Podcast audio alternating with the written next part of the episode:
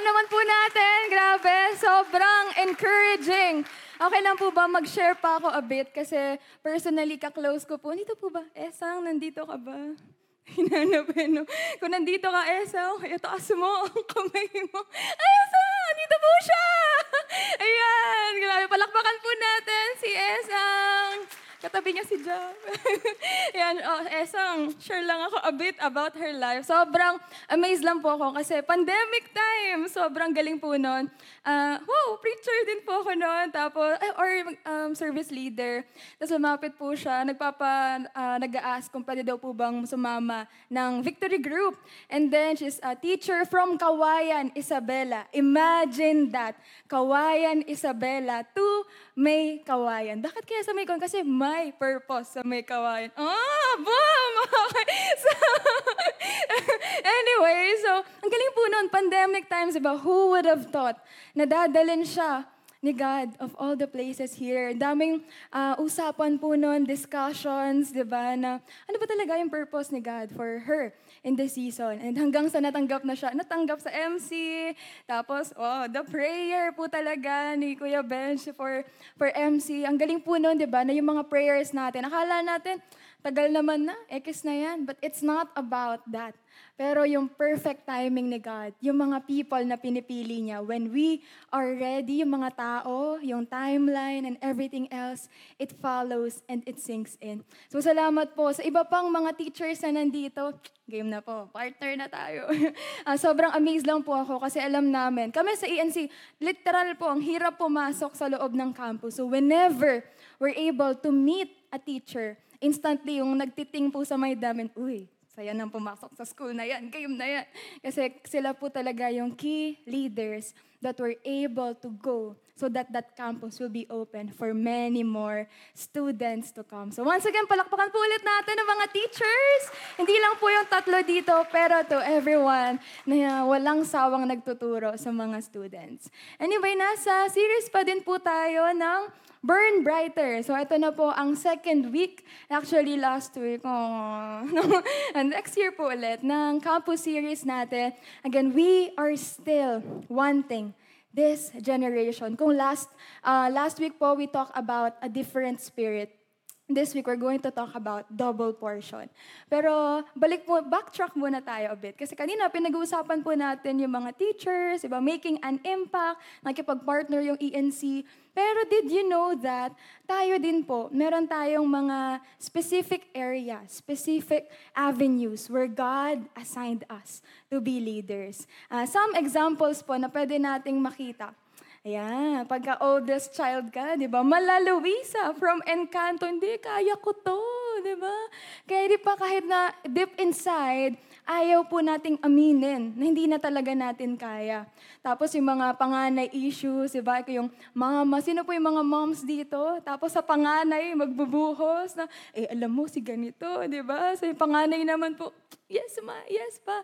Diba? So, ang hirap ng responsibility being a leader in the house. Or maybe not necessarily the eldest child, pero ikaw yung nagli-lead sa mga bahay natin. Or maybe naman po, uh, another example is a uh, promotion. Ayan, di ba? Parang, ayoko na lang mag-promotion. Di ba? Meron po ba dito? Sa TikTok, ang dami kong nakikita na gano'n yung mga mindset. Wag na lang magsipag kasi mapopromote ka. Tapos, same din yung salary. So, same din naman yung, uh, yung working hours hahaba pa, pero wala namang dagdag sa'yo. Or maybe you are a student, tapos ayaw mo nang mag-extracurricular activities kasi para saan pa? Diba? Wala namang add-on. So ayaw na lang nating ma-promote thinking that it's just useless. Ayaw natin to be in a place of leadership, position, or avenue. Kasi nga, ang hassle, parang wag na lang. Or maybe every one of us can relate here. Yan, di ba? Pagka sinasabing it's more fun in the Philippines, another part of us, maybe hindi nga lang 50%, maybe 70% pa, di ba? Mauuso na naman yung mga jokes na parang, ay nako, na lang sa Pilipinas. Ay, may mangyayari pa ba sa country na to? Pero I hope na yung heart po natin, every time, na ganun na yung mindset ng bawat uh, isa, ganun na yung naririnig natin sa social media, sa usapan sa workplace, or even here sa church. Pwede po ba na mag-take, na mag-take tayo ng leadership and sabihin natin na, huy, grabe ka naman, sinukuan mo agad. Diba? Wag po nating sukuan yung something that God has actually allowed us to live in.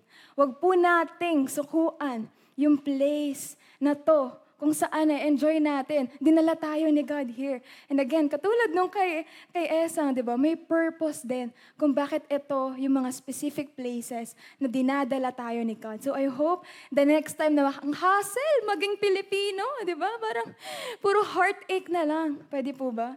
The more that we pray to God the more na mas dalin natin and i-up natin yung leadership. Not just Filipinos, but we are also a Christian. A Christian na Pilipino na kayang ipagdasal ang sarili niyang bayan. Eh, wow, I love that. Amen po tayo dyan. Ganyan sagot pag mga Pilipino, ipaglalaban natin ang para sa bayan natin. Hanggang, di ba, hindi lang po dito sa may kawayan, pero every part of the Pil- Philippines and also the world, makikilala po kung sino si God. So my question for all of us is, are, uh, we are all leaders and we're leading someone to something.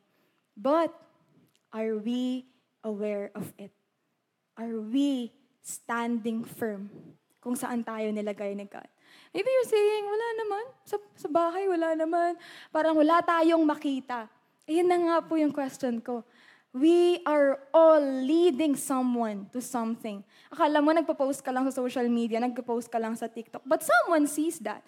Someone is able to be influenced but why? by what we are doing. Kasi dinesenyo po tayo ng Diyos na nasa isang community. So therefore, meron at merong nakakapansin ng ginagawa mo.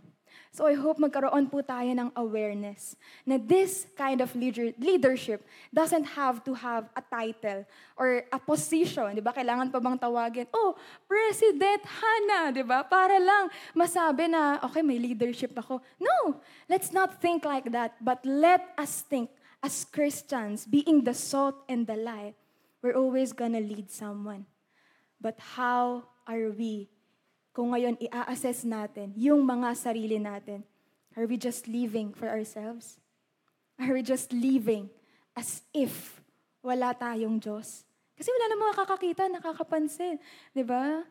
In yung mindset natin. But let us break that. And let us open our hearts to allow this question to penetrate deeply.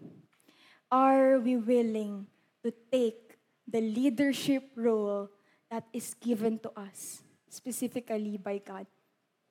Sana po mag-stand firm tayo maging aware na tayo. Kasi ang bilis lang po eh. Ang bilis ng panahon. Kung sa ENC po, every time, every time na uh, mag-uusap kami, okay, may isang student, uh, ano siya ngayon? Grade 7 siya ngayon. Ilang years lang. Sa susunod, may transition na naman na mangyayari. Ilang years lang siya sa college. Ilang years lang siya sa senior high. So, sobrang bilis din po. So, workplace, di ba? Okay, ito yung boss mo ngayon, tapos magkakaroon siya ng transition sa life niya. Mag-iiba iba na naman. Sobrang daming transitions in life. Pero aware ba tayo? Kasi kung hindi po tayo magsa-stand firm doon sa mga leadership roles or spaces, avenues kung saan tayo dinadala ni God, hindi natin makikita or mawi-witness. Hindi natin mararamdaman. Parang dumaan lang siya sa atin because we did not take part of it.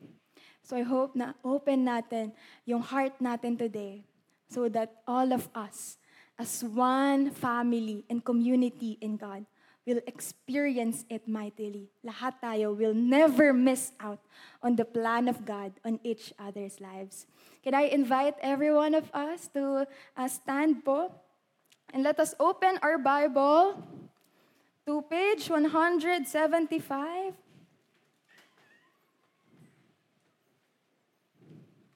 Okay, and let us read po from 2 Kings chapter 2, 1 to 14. Okay, basahin po natin all together. Now, when the Lord was about to take Elijah up to heaven, were on their way from Gilgal. And Elijah said to Elisha, Please stay here, for the Lord has sent me as far as Bethel. But Elijah said, As the Lord lives, and as you yourself live, I will not leave you. So they went down to Bethel.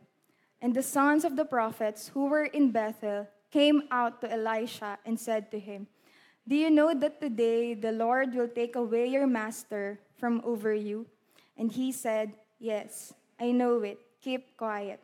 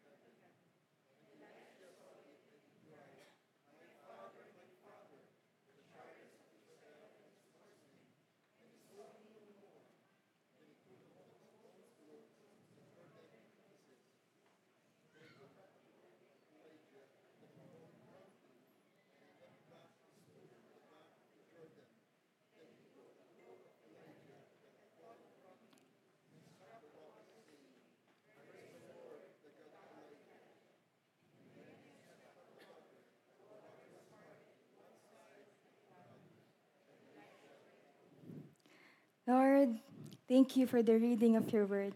Thank you, God, for putting us into specific places, avenues, platforms where we can take this leadership role. And God, we want to serve you above all else. Holy Spirit, make us make our hearts soften today that it will penetrate the word will penetrate us and will transform us. In jesus name we pray. Amen and amen. Let us all sit down intense po ang ano reading natin. Pero ang sarap po, no, when we hear each other reading the Word of God. And at the same time, yung feeling po na, oh, cute a community together that is able to read the Word of God and studying together so that we will all be transformed. So, yung binasa po natin, uh, look back lang po tayo a bit. Ano bang nangyayari? Bakit nasa Second Kings tayo? So, yung background po nito is, nahati po yung um, the nation of Israel was divided into two. So nagkaroon po ng northern kingdom which is called the Israel and also the southern part which is called Judah. So 10 tribes po yung nasa northern and then two tribes yung nasa Judah. Etong dalawang kingdoms na po to, sadly, di ba ang, ang ano po, united siya and now, uh, naging dalawa na po siya. So dito papasok yung story ni Elijah. Si Elijah po is serving in the northern uh, kingdom, kung nasaan yung mga wicked kings. Both of them, Elijah and Elisha, were called to serve in this kind of uh, community. Kanina po, di ba, uh, pinag-uusapan natin na uh, ang, ang hirap tumira sa isang place na ang dami mong nakikitang mali, ang dami, ang dami mong gustong baguhin at the same time. Just like kapag nasa Pilipinas. And imagine them living and knowing, witnessing na kung nasaan sila, puro wicked kings, na tinawag ka ni God to talk to these people, and yet kahit na anong gawin mo, hindi sila nakikinig pa rin. Kahit ano na yung mga miracles, they are still not responding to repent. So that is the case for Elijah. Di ba po ang heartbreaking nun na nararamdaman din natin in our situation today. And yet the heart of Elijah is still to obey. As we take on the kind of leadership wherever we are, it is so important na meron tayong devoted heart to God because it changes everything. You know, the obedience po na pinakita ni Elijah, it has changed everything. There's this one time na uh, na heartbroken si Elijah kasi meron siyang showdown yan with a King Ahab and Jezebel. They are the promoters na uh, iba na yung God na sasambahin. So after nung showdown na yun, na naipakita talaga ni Elijah that God is the true and only God, uh, napagod siya kasi pinahunt siya ni na Jezebel ni Ahab, ni King Ahab, and gusto siyang ipapatay. So ngayon, uh, nag-isolate siya, uh, pinaiwanan niya yung servant niya, mag-isa na lang talaga siya. And this heartbrokenness na nararanasan ni Elijah is coming because hindi, hindi niya maintindihan na parang nakita na nila. Nakita na ng mga tao and alam na nila that God is the one true God. And yet, why are still they're not able to accept na si God pa rin yung dapat sambahin. And so in those times na na-heartbroken si Elijah, it was God who encouraged him And actually, who said to him na, alam mo, hindi ka mag-isa. Kasi ganun na yung feeling ni Elijah, na parang ako na lang yung mag-isang propeta dito. Pero you know what? God encouraged him and actually said to him na mag, uh, mag meron, meron akong ipapreserve ng mga prophets so that you will not feel na mag-isa ka lang. You're not actually alone. And at the same time, there is a tangible reminder of that. God commanded Elijah to find Elisha, which is part of his new assignment. When we are given a new assignment, it gives us a fresh vision. Diba? There is now a hope that God is continuing His plan. Again, let's understand it in the POV of Elijah. Feeling mo, ikaw na lang mag-isa, ikaw na lang gumagawa ng lahat, wala namang nangyayari. Pero ang galing, kasi God is saying to him na, hey, I'm not stopping. Kahit na ganyan yung tao na kausap mo, kahit na ganyan yung bayan ng Israel, the, the, the saving plan of God continues. The obedience na pinapakita po natin, wherever we are, God sees that. Yung integrity, yung hindi natin pag-compromise, God sees that. So I hope when we're given a new assignment, when we're given a fresh vision, sana we welcome it. And we ask, Lord, is this your tangible reminder that you are continuing to use me? Lord, thank you na kahit challenging to, kahit na, ha, anong mangyayari dito sa new thing na to? It's okay. Because ang pinanghahawakan natin is, it uh, kasama natin si God, unang-una. Si God yung naglagay sa atin dito. At ginagamit tayo ni God to continue the plan of letting other people know of who He is. Ganang bilis po, di ba, na, na heartbroken si Elijah. Ngayon may, may transition nang mangyayari. And I hope na dahil heart po ng movement natin yon napapasa din yan sa atin. Hindi lang sa church, di ba? Pag may nakita kang student, oh, ang galing sa ENC, invite natin. Sana, ganun din po. So, sa bahay natin, when we see our child I hope na hindi lang natin sila nakikita na, oy, ilang years na lang, gagraduate na to. Meron nang magtatrabaho sa bahay. Meron nang magpapakain sa amin.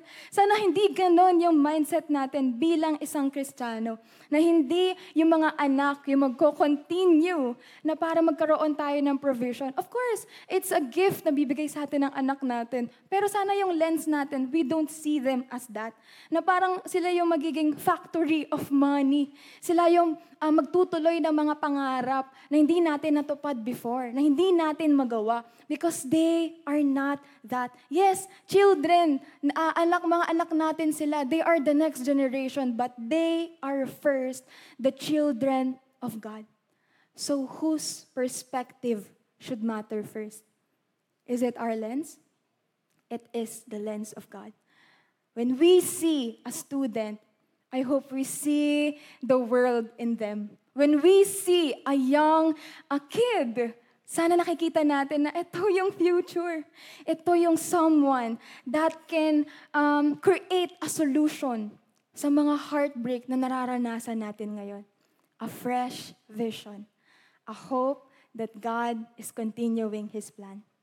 Punta naman po tayo, another expression of this devoted heart, willing to give it all. Siguro nakita niyo po kanina, sa pagka uh, binasa natin yung chapter 2, nakita natin na uh, paalis na si Elijah, and then yeah, si Elisha, sino naman si Elisha? So let's go and have a preview kung ano ba yung nangyari kay Elisha. Elisha is the one na, dina, na um, kinomand ni Elijah para maging successor niya. So ngayon, ano bang ginagawa ni Elisha and sino ba siya? Uh, we see in 1 Kings 19, 19 to 21, it says here na si Elisha, the son of Shaphat, was plowing with 12 yoke of oxen. Ano po ba yung 12 yoke of oxen? So ito yung itsura niyan. And during their time, yung mga mayayaman lang yung may ganito. So we can conclude na nasa mayamang pamilya si Elisha, he is a farmer. Ano yung ginawa ni Elisha? Elijah, Elijah passed by him, cast the cloak upon him, which means during that time na you are being called to be the successor of that person. So mamaya, kapag may naglagay po ng jacket sa inyo, hindi po kay drama yan. Hindi, joke lang. Baka tinatawag ka maging disciple or successor, di ba? Pero joke lang po. So, ang galing, kasi tinawag. Uh, ina, nilagay, yung, imagine niyo po yung the cultural way na nilagay yung cloak sa kanya. Tapos, nag-gets na ni Elisha na, ooh, I'm being called. Tapos, instantly, ang, pa, ang paalam niya na agad, okay, paalam lang ako sa mom and dad ko. And then, I will follow you.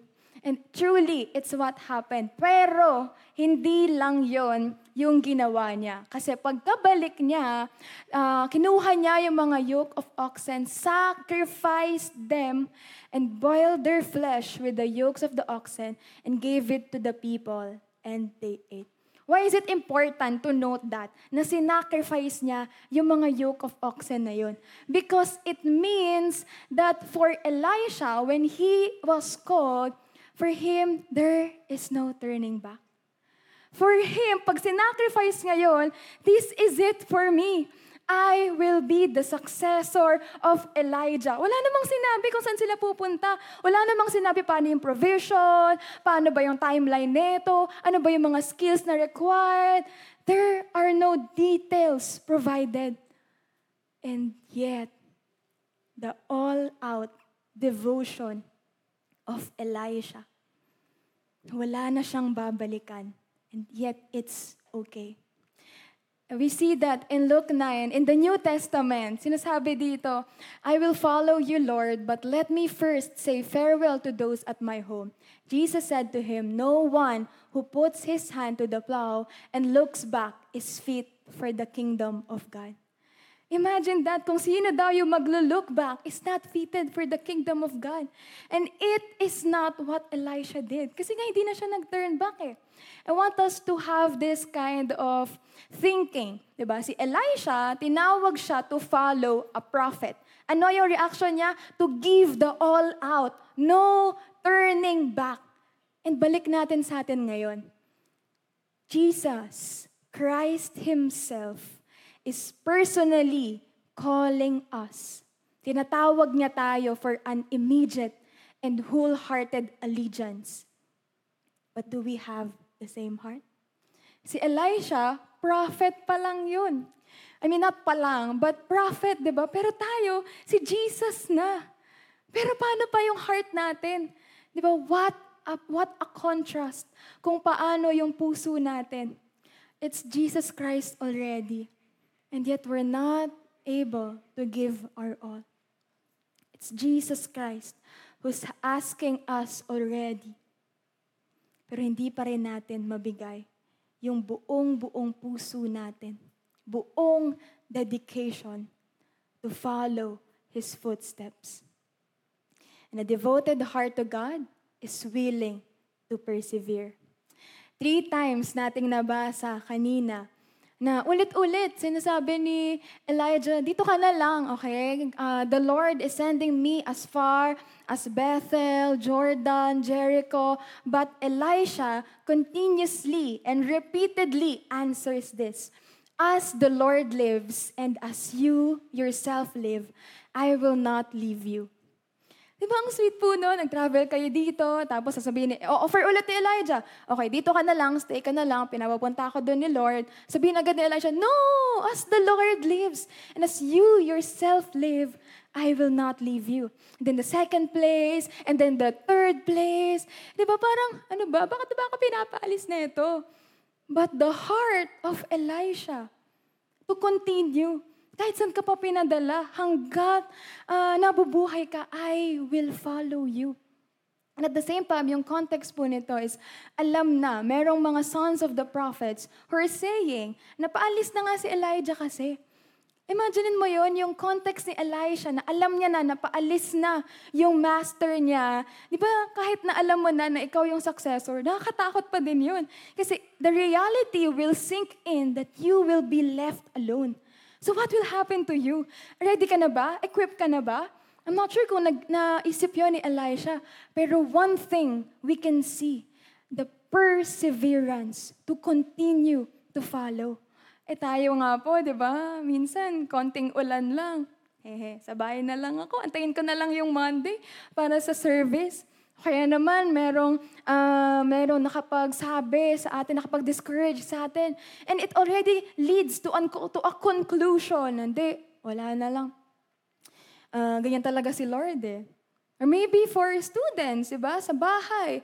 Kapag uh, nadidis, nagkaka-discouragean tayo, nagkakasagutan, we give up on each other easily. Pero this, this is a picture when we have a devoted heart to God it produces in us. Gusto nating mag-persevere to do it. Persistently, continuously. We want to see the end of it. And that's what happened. Nakita po ni Elisha na umalis si Elijah and it emphasized his willingness to go no matter the circumstance. What are the circumstances or maybe many circumstances that we are dealing with today. Ano po yung mga circumstance na yon na napapaisip tayo, oh, tutuloy pa ba ako or hindi na? Um, is it, is it uh, a discouragement from God? So maybe ito na yung sign na mag-stop na tayo. But I hope na yung willingness po natin ay kagaya ng Elisha, nung kay Elisha, na magpapatuloy tayo ng magpapatuloy Because God gave us a word. God gave us a word. And doon manggagaling yung perseverance natin kasi may pinanghahawakan tayo kay God. And you know what? It is a contrast to Peter's denial of Jesus. Three times, di ba? Tinanong ng paulit-ulit si Peter, do you know Jesus? And consistently he's saying no. Pero Elisha, pinapaalis na siya, pupunta siya sa ganito, mawawala na yung master niya. And yet, Elisha still able to say, Yes, I will go with you as long as you live. And after that, nakita po natin na ito na yung last conversation nila. So imagine niyo po, may background music na. Kung nanonood tayo ng movie, ito na yun, yung crying part na iiwanan na siya. Tapos yung mga last words sa kanya ni um, Elijah, Ask what I shall do for you before I am taken from you. Feeling ko po kung ako si Elijah, thank you sa pag-emphasize ha, before I am taken from you. Pero si Elijah, sabi niya, he could have asked anything at that moment. He could have asked um, material things. Or pwede siguro mag-request siya, bumalik na lang siya ulit kasi na-realize niya na, hey, ang hirap pala ng ginagawa mo as a prophet. But, what did he say? Please, let there be a double portion of your spirit on me. And Elijah, I love this about Elijah because he knew that it is not up to Him. Because He said there na uh, mahirap yung hinihingi mo. It is a hard thing. Pero pag nakita mo ko na umalis, then God is confirming that you indeed have a double portion. We see also here kung gaano ka-close yung relationship ni Elijah and ni Elisha. Bakit? Kasi nigaw niya sa dulo, My Father, My Father, the chariots of Israel and its horsemen. The kind of relationship na meron sila, the parting words, na maghihiwalay na yung dalawa, and yet at that very last moment, I'm so amazed by the spirit of Elisha na kaya niyang sabihin, sige yung double portion mo pa din. And yung double portion po na yon, meaning, um, Elisha wants the birthright which is given to the firstborn son. Which is actually in the practice na nasa Deuteronomy po. Sa upper parts, nakikita natin dyan na ito yung binibigay na practice sa mga firstborn son. So Elisha wants to be a legitimate Okay? Hindi nang pwedeng, uh, pwede po kasi yung double portion na to, material thing eh. Pero Elisha wants the spiritual part of that. Nang gina, sa ginagawang ministry ni Elijah, out of all that, he wants this, a birthright, a legitimate to be called the firstborn so that he can continue yung part po na yon, di ba? Parang tayo, every time na may ina-ask sa atin, may mga magta-transition na, I believe every one of us has experienced transition. Hindi mga parting words natin, di ba? Pagka may magsasabi sa'yo, oh, paalis na ako. Baka may favor ka. Ano po kaya yung unang lalabas sa atin? Uy, huwag mo akong kalimutan sa ganito. Baka may maganda kang lilipatan na work, ha? Di ba? Baka ganun pa po yung words natin. Imbes na something encouraging, something na hindi lang tangible thing, but something that reminds us that we are a Christian. On a deeper and more burdening part, in the generations na meron tayo, kapag nag-uusap ang dalawang generations, do we ever have those conversations? Younger generations, tayo po, anong, anong mga hinihingi natin usually sa parents natin? Do we have a heart-to-heart talk to ask for wisdom? Do we have those sit-down talks just to update, um, ito na yung nangyari sa life ko, and um, please be part of it kasi I want to walk with you, to journey with you. And tayo naman po na on the other, older generation, are we asking them or are we just assuming, they, equipped na yan. Kaya niya na yan. Ano na naman na? Um, social media age naman na. Kaya niya nang i-research lahat. Diba? Yun po yung lagi eh. Kung ano yung naririnig natin from the outside, dinadala na lang natin sa home, assuming that we have the same context. But we don't. We have to verbalize, we have to communicate so that we will know ano ba yung kailangan nila. Paano ba natin mabibridge yung mga gaps na hindi masira-sira sa mga generations, after generations, and after generations? I remember I had, uh, meron po kaming isang teacher na nagsabi before sa college na nakita niya daw po yung patterns. Uh, before, yung, yung mga patterns na ang higpit ng mga parents. ba diba? Ano nangyayari sa mga anak gusto ng kalayaan? Pagka naman sobrang kalayaan, ano nangyayari? Wala namang control. So, uulit na naman sa next generation, kailangan may discipline. So, kita niyo po, it's being passed on. Ano yung mga kulang per generation? So when will be the stop of that? Hanggang kailan natin, manonood na lang ba tayo? Hanggang sa uh, maubos yung hope? Eh di ba nga, the purpose of us going here is to be reminded that we have hope in God. So I hope na every time we listen, meron tayong nadadala kung saan tayo nilalagay ni God. So we can be truly the leaders. We can truly be the salt and the light of this world. A devoted heart naturally envisions a vision that is greater than our lifetime or generation. Alam po ni Elisha from the beginning kung gaano kahirap maging isang propeta. Pero hindi yun naging reason sa kanya para mag-waver. Whenever we're doing our fasting or joining our annual prayer and fasting, what are the things that we are asking God? Are we reaching a point where we are praying, crying out to God for a vision that is greater than our lifetime, greater than our generation, or hanggang pang sa atin lang. Hanggang dito na lang, okay, yung salvation nito. It's good that we pray for that. Pero sana mag-cry out, mag-cry out sa atin, mag-cry out sa puso natin, matutunan natin na mag-cry out. Kasi yun din yung cry out ng Diyos natin na hanggang ngayon, pinagpapatuloy sa atin. Binibigyan tayo ng pagkakataon, hey, vision for this. Hey, pagdasal natin yung mga generations to come so that hindi na tayo matutulad sa mga nakita natin in the Bible.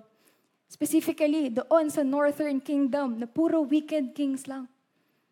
It could have stopped if only one took the chance na kumalat yung mga cultures, kumalat at makinig sila doon sa mga prophets before. Sana natututo po tayo paunti-unti. Reaping the older generation's actions. Hope we realize this. Na every time merong ginagawa, ganyan kinuwento ko po kanina, yung isang generation, may nare-reap yung older generation yung younger generation. Sabi po ni Billy Graham, the legacy we leave is not just in our possessions, but in the quality of our lives. Imagine it, that the culture, again, di ba po, uh, family is the basic unit of the society. Everything that's happening there, yun yung mga nabubuong kultura in the society. Every time that we are not um, changing, correcting, continuing to tolerate, untolerate yung mga bagay na dapat ina-tolerate, we are creating uh, a wicked generation. Sino yung magtuturo sa kanila? Sino yung magpapaalala sa kanila? Sino yung tutulong sa kanila at gagabay sa kanila para hindi na nila gawin yun? I hope that the legacy that we bring to the young generation is something that they can hold on to for the rest of their lives. It's good that we work hard for our, uh, sa mga jobs natin, uh, para makapag-aral sila. Pero sana inuuna po natin first and foremost. Dahil ano ulit yung lens natin sa students? We see them as the future. So therefore, pag may binibuild tayong culture sa home, ang binibuild mo ay pang kinabukasan ng buong mundo ganon kabigat para mas maging malalim yung pag-build natin sa cultures. Hindi lang po sa bahay, kasi sa workplace din may mga younger generations, di ba? And I hope tayo naman pong younger, we listen and we abide to the wisdom na binibigay sa atin ng mga older generations in the context ng uh, pinag-aaralan po natin sa Kings, ano yung na-reap ng younger generations? Nang divide yung two kingdoms. Imagine, in those ten tribes, ilang younger generation yung sana nakakakilala kay God. Pero dahil nag-divide na sila at wicked kings yung naglilid sa kanila, ano na nangyari? They are not used to listening. Kasi hardened na yung mga puso nila. So ano pa yung mangyayari sa kanila? Another thing, doon sa, um, after po nung binasa nating text, yung susunod na 15 to uh, onwards na verses po sa chapter 2, yung mga binanggit doon na places such as Bethel, Jordan, and Jericho, they are once worship places, but ended up as places for idolatry. Ganon kabilis nagkaroon ng shift just because merong mga people na hindi nagsastop. Merong mga people na patuloy na gumagawa ng sin against kay God. Hindi nag-o-obey kay God. Pero you know what? Again, we love this about God. That whenever we show humility, whenever we show repentance, God allows us to see who He is. Just like what He did nung nandoon na po siya sa, uh, sa Bethel. Sa Bethel na po yung, ay, sa, uh, sorry, sa Jordan po, yung context nito. So, yung mga people sa Jordan, they acknowledge, sabi nila, the spirit of Elijah rests on Elisha. And ngayon, may dinala po sila sa kanyang problema. So, sinabi po nila na actually, itong Jordan, uh, itong tubig sa amin, ay na-curse. Kasi it was cursed by Joshua. And yung mga kings, tinuloy pa rin nila, may ginawa pa din sila doon. So na-curse yung water nila. So binring in nila sa prophet. Alam, and alam po yung nangyari? Sabi dito, so the water has been healed to this day according to the word that Elisha spoke. This is a place where idolatry is continuously happening. And yet, they are still able to recognize, hey, prophet yan. They bowed down to him and acknowledged that the presence of God is with this. And they said their felt need. And because they're able to humble themselves, nakita nila that there is power. Na si God pala, hindi pa rin nakakalimot sa kanila. But at the same time, mocking God brings us judgment. Meron pong time doon na umalis naman na si, uh, si Elisha sa Jordan, pumunta na siya sa Jericho. And merong mga uh, young men na tumatawag sa kanya, go up, go up, bald head, bald head. Na minamak siya. You know what? It's not uh, during the Old Testament time. Kapag ka ginagawa mo po yun, babalikan natin what it says in Leviticus. If you act with hostility toward me and are unwilling to obey me, I will multiply your plague seven times for your sins. I will send wild animals against you that will deprive you of your children, ravage your livestock, and reduce your numbers until your roads are deserted. When we are unwilling, when we are not putting ourselves to humility, This is what happens. Hindi natutuloy, 'di ba? Wala po tayo nakakita na blessing from God. Hindi natin nararamdaman yung presence niya. We feel at times, parang, Lord, unfair naman. Bakit ganito yung nangyayari sa life ko? Si God agad yung nasisisi natin without looking back. Hey, are we serious in our relationship with God? Are we serious in our personal devotion with Him? Did we obey? Did we give it our all? Did we persevere and try to look out for the next generations?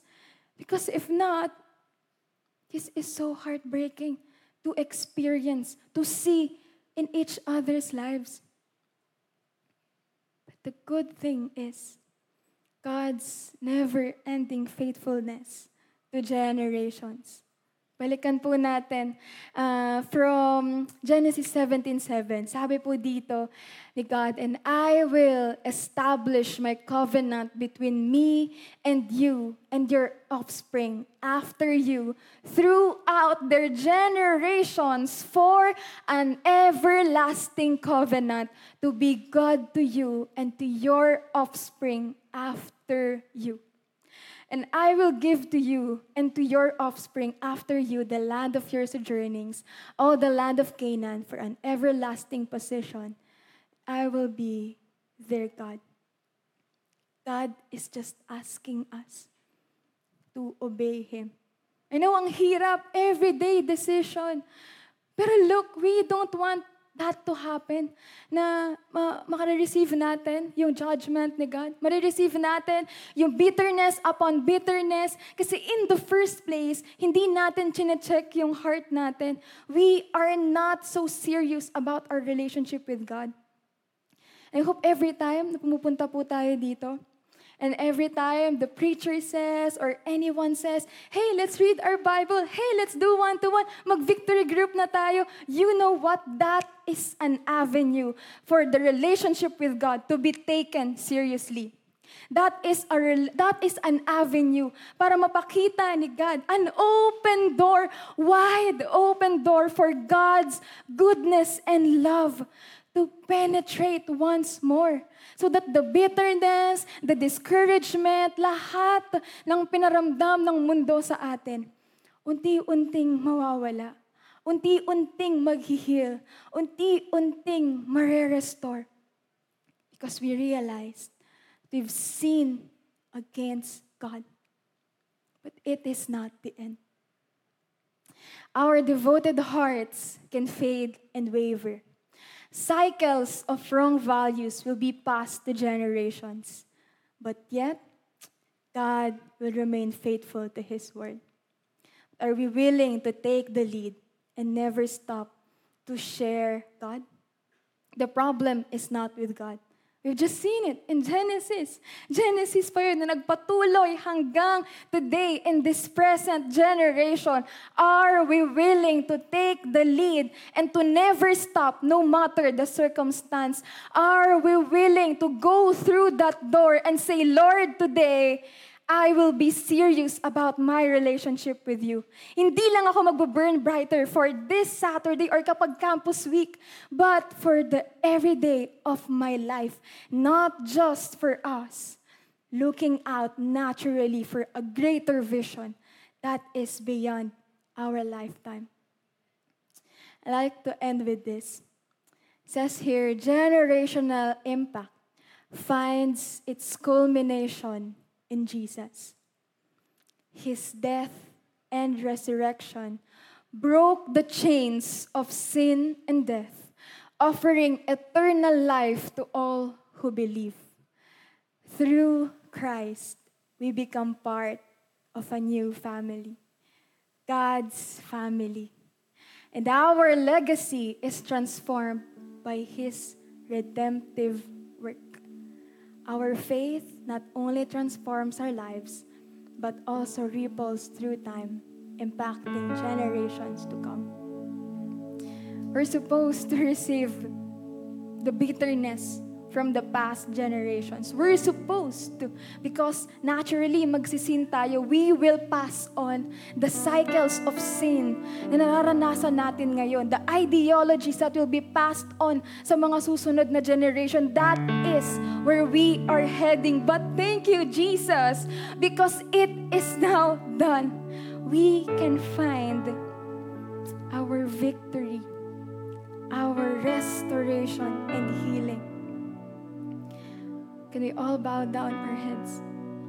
If you are one of the people saying, This has to stop now. Everything na nararam, nararanasan ko ngayon, the bitterness, the cycle of sin, the patterns that are going through my head, this has to stop now. Can you raise your hand proudly? Because you want that for yourself, for your family, for this nation, for every part of the world. Lift it up high because today God is welcoming us to take part in a larger vision, bringing healing to every one of us first.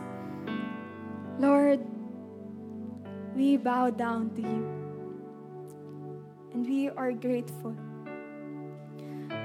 Lord, salamat na dinadala mo kami in your presence, in your restoration. Lord, thank you na meron kaming avenue today. May open door kami today to just allow ourselves to come and say sorry. To come to you and say that we're open to be serious about our relationship with you. That is the cry of our hearts. This has to stop now. And every day, yun yung ika-cry out namin, this has to stop now. It will be passed on to many more. Also, the good news. Lord, salamat. Natunay nga na huminto na dahil ikaw yung pag-asa na nagdala sa amin para magpatuloy pa kahit gaano kahirap yung buhay, kahit gaano kahirap yung pinagdadaanan namin, kahit gaano kahirap makita in faith yung mga visions namin, we will still declare, we're not going to stop. As long as you live, as long as you are commissioning us. Thank you, Lord. In Jesus' name we pray. Amen and amen. Let's all give thanks to God. And for this time, you know, one part of what we can do, yung cry out natin na this has to stop now, it is through tangibly seeing. Sino ba yung mga next generation na nandito sa church natin? Okay lang po ba na patayuin natin lahat ng mga student leaders to stand and go here in front sa stage. So lahat ng mga student leaders, Go na, don't be shy. Punta na kayo dito. And at the same time, inviting lahat ng mga students natin. Ayan, tayo naman kayo. If student ka, nag-aaral ka, ayan, tayo ka naman. Para mapakita, makita natin sino ba yung mga pinaglalaban natin na next generation to come. Eh, nakita ko doon sa party na dami pang hindi nakatayo. Ayan, di ba? Donna, Naomi, ano na. Sige na, huwag na kayo mahiya. Okay, pagpa-pray natin to as one church, as one family. Let's all stand. Pwede po ba nating tig- tignan natin sila? Wow. The people who will lead. Ito po mga kasama ko sa harap. Wow. The people na susunod na magpa-preach, mag-service lead, di ba? Worship lead pa. All of these people, all of these youth. Again, ano po yung lens na gagamitin natin every time we see them? We see the future. We see someone that will make an impact First in their campus right now, but later on to the world. Can we all stretch our hands to them? Stretch po natin. Let's all pray for them, Lord. Thank you, God, for these student leaders. Thank you for the students na nandito. And we just pray, oh God, that they will continuously open their hearts to long for you to desire for you. Lord, we pray that they will have humility. They will accept you daily, God. They will receive the Spirit that leads them to continue on sharing the Word of God. Lord, it's a, it's a season, it's a generation na ang daming mga distractions, ang daming pwedeng kumuha sa attention nila, ang daming pwedeng maging reason para mag-stop to follow you. But just like Elisha, despite knowing the reality, it will not stop them because they are anchored and rooted in your word and in your promise. Lord, we declare that the world is probably uh, said to them a lot of things, a lot of discouragement, but here in this church, we are declaring for them to be the next leaders in this society, to be the next ones who will carry on, God, sharing the gospel, burning brighter for you, and one thing, declaring to their lives, to their families, God, bringing on the many more lost people out there. Just, just, um, naugugutom, nauuhaw sa salita mo.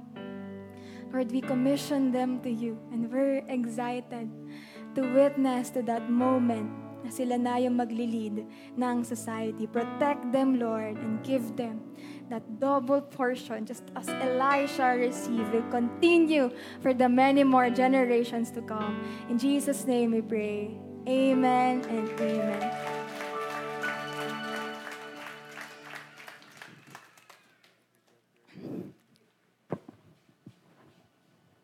Hello. Thank you. Uh, palakpakan ulit natin ang ating mga si Rosie, campus missionary and all the campus missionaries. Pinag-pray po natin yung mga Elisha kanina.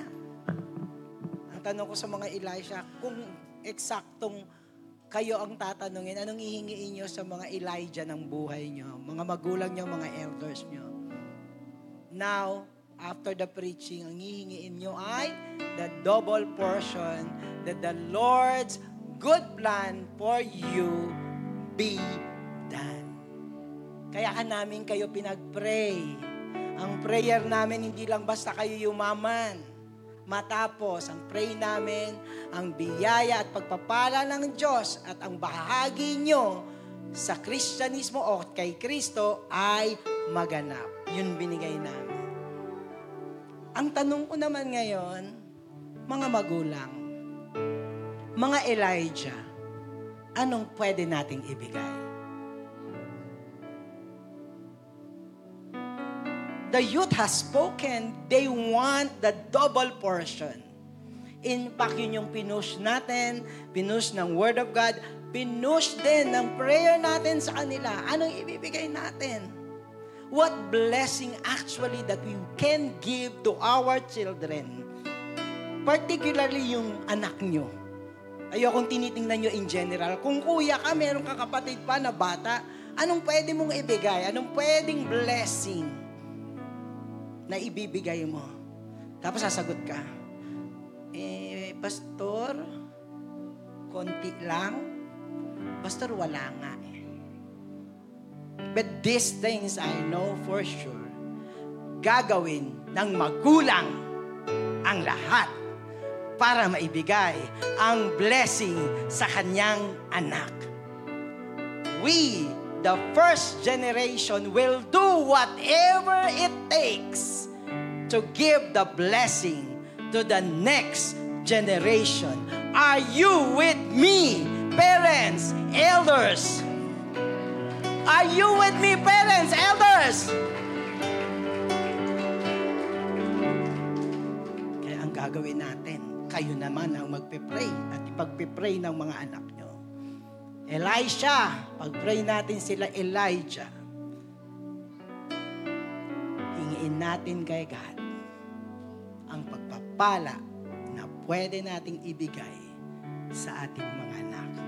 Walang usapan ng estado, walang usapan na ako'y mature at ako'y okay kay God o hindi masyadong okay kay God, whatever. Kaya nga tayo magpe-pray. Hingi tayo sa ilalim ng biyaya ng Diyos. Parents, anong kulang, hingiin kay God. Anong babaguhin, hingiin kay God para sa anak natin. Parents, kayo naman po ang tumayo. Mga anak, kung hindi mo pa natodohanan na pag-pray ang magulang mo, samahan mo ako ngayon, samahan natin ang bawat isa. Para ipag-pray, kahit hindi ka magulang, elders ka, lolo ka, lola ka, tita ka, tito ka, ikaw yung young adult. You are part of the earlier generation for the next generation. Kaya kahit ate, kuya, sama-sama tayo. We want to give the blessing to our children. It is only by the grace of God. Bow your heads. Talk to God. Whatever it is that need to be strengthened, renewed, restored, to be broken, to be taken away, so that the blessing just come upon you and to your children. The Lord God is now blessing each and every one, every elders, every parent, mother, ma- father, lolo, lola, lahat. Ngayon, Panginoon, narito po kami sa simbang ito. Lord, na, ang kaming mga first generation ay lumalapit sa iyo. Wala kami ipagmamalaki. Lord, salamat. Ibibigay mo sa amin ang aming kakulangan. Bless us, Lord, with this kind of heart. So like Elijah, we could give the double portion, the birthright for our children, the blessing for our children, for the next generation. Lord, we are appealing to you, Lord, asking that your generosity, your greatness and goodness, Lord, just be abounding in them and in all of us. Right now, receive the blessing kay God. Ipagpalain tayong lahat ng Diyos sa provisyon, sa proteksyon, sa katalinuhan, sa kapasidad, sa kakayahan, sa pananampalataya kay Jesus, sa pagkapit kay Jesus, sa pagiging close kay Jesus. Receive the blessing and anointing from God.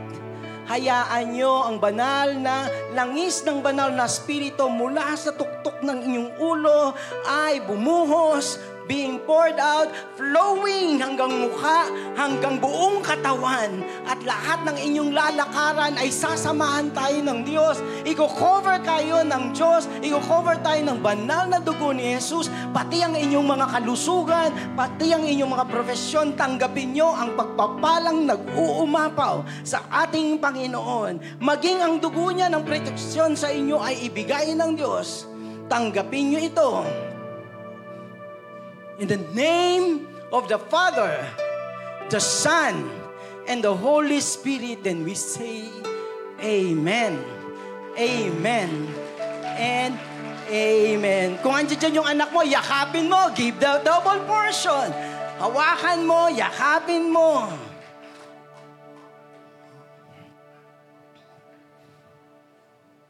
Magre-request pa ulit ako. Tawagin ko ang campus missionaries over here in front. Mga campus missionaries, please po. Ayan na po sila. Kung andi dito ka from Marilao, please come up forward. Badet and James.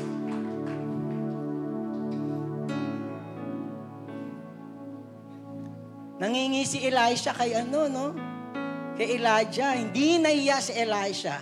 Ako din di mahihiyang mangingi sa inyo ng panalangin sa ating mga campus missionaries.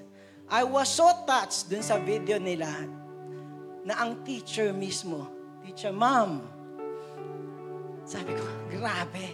Grabe ang mga ginagawa ng ating campus missionary. For them to hit the heart of the teachers and open the doors sa mga campus natin. Palakpakan po natin sila.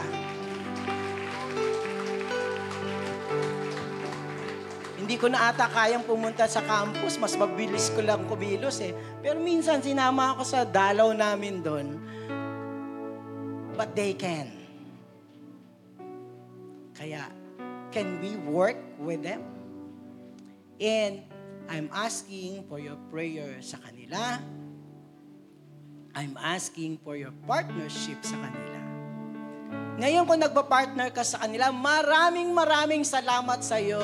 Ang request lang namin at pakiusap, eh di ituloy mo. At ngayon, kung gusto mong makisama sa mga magpa-partner sa kanila, that you will support them, ito ang mga mukha ng next generation, na mga pastor ng next generation. Sino kulang? Si Badet. O, yan, kompleto na tayo. Unahin, unahin ko sa edad, ah. si, uh, si Marlo, uh, natanggi siya, hindi daw siyang pinakamatanda. Sino ba? Ah, sikreto na lang. Si Marloyd. Quinto, siya ang ating campus director ng Victory May Kawayan.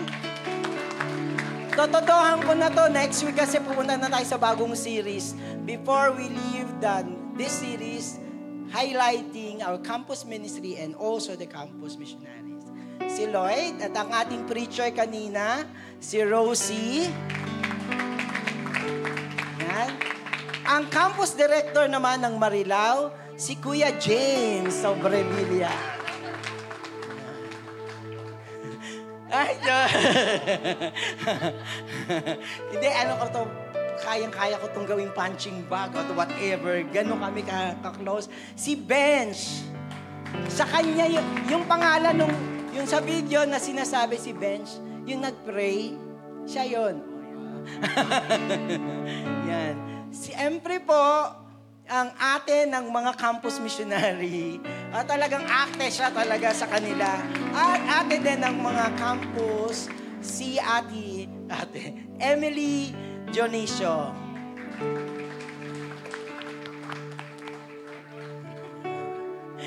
Ba yung spill na pinagandaan natin? Gusto mo yung dito yung pang-personal? ang aking Alden! si Ronald Ronaldo Bechaida. Ronald. Ronald Carlo to, si Alden ko. yes po, sila po ang ating katuwang para sa ating next generation. We are so happy and very proud, proud na sinasabi nyo hindi natin kinakalimutan ang inyong mga anak. Diyan sa inyong uh, upuan ay mayroong mga, yes, di ba meron po pa rin tayo? na partnership, nakpahirap po muna. Again, dito po, yun, meron na pong pang, uh, dito you can write your name in yung information nyo. And then just exactly, kung gusto nyo meron kayong mas kilala na, na gusto nyo maging partner, very specific, meron na pong mga pangalan dito.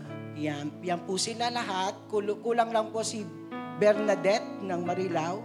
Tapos, ang gagawin nyo po, you can check the prayer uh, ano, uh, box if you want to continuously pray for them.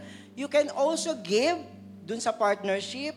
Yan, meron din pong mga instruction about giving. And also, baka meron din, meron na kaming ano, Meron kaming nakuha last week.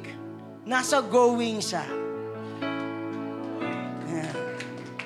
Meron kami nakuha nasa going. Baka ikaw, ikaw, isa ka pa rin doon.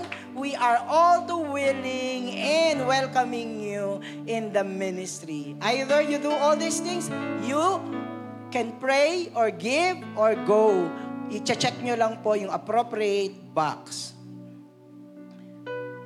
And, and so, pakita po natin at ang gagawin nyo, you write it now, give you the time, tapos para pagtayo nyo, i- ihulog na lang natin, lalagay na lang natin agad sa admin table. Isusu ilagay na po natin doon. Okay po, just in case naman that you have no particular person that you want to partner with, you can just, uh, wag ka po kayo mag, uh, mag-indicate doon sa mga white boxes, sila na po ang bahala. Pag natanggap, natanggap po namin ito, kayo po ay aming kukontakin. Particularly, sila po ang mag-kukontak sa inyo. Malinaw po, I'm giving you two minutes. Okay na yung two minutes to please write sa ating ano, parenting, uh, pa- partnership card. Stay lang po kayo. Sige po, two minutes starts now.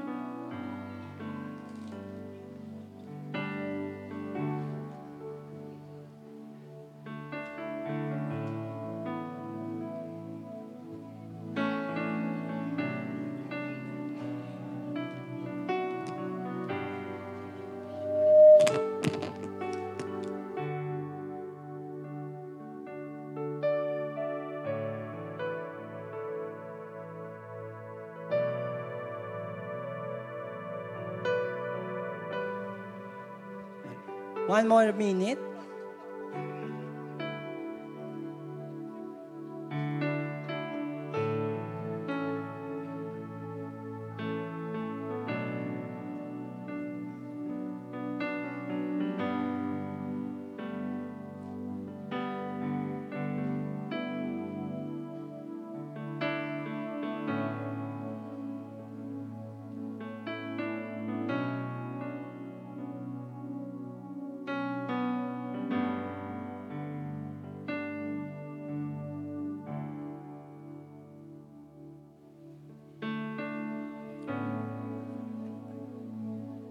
Thank you for signing up. Thank you for pledging to pray. And also, thank you if you decide to join the, the team to go.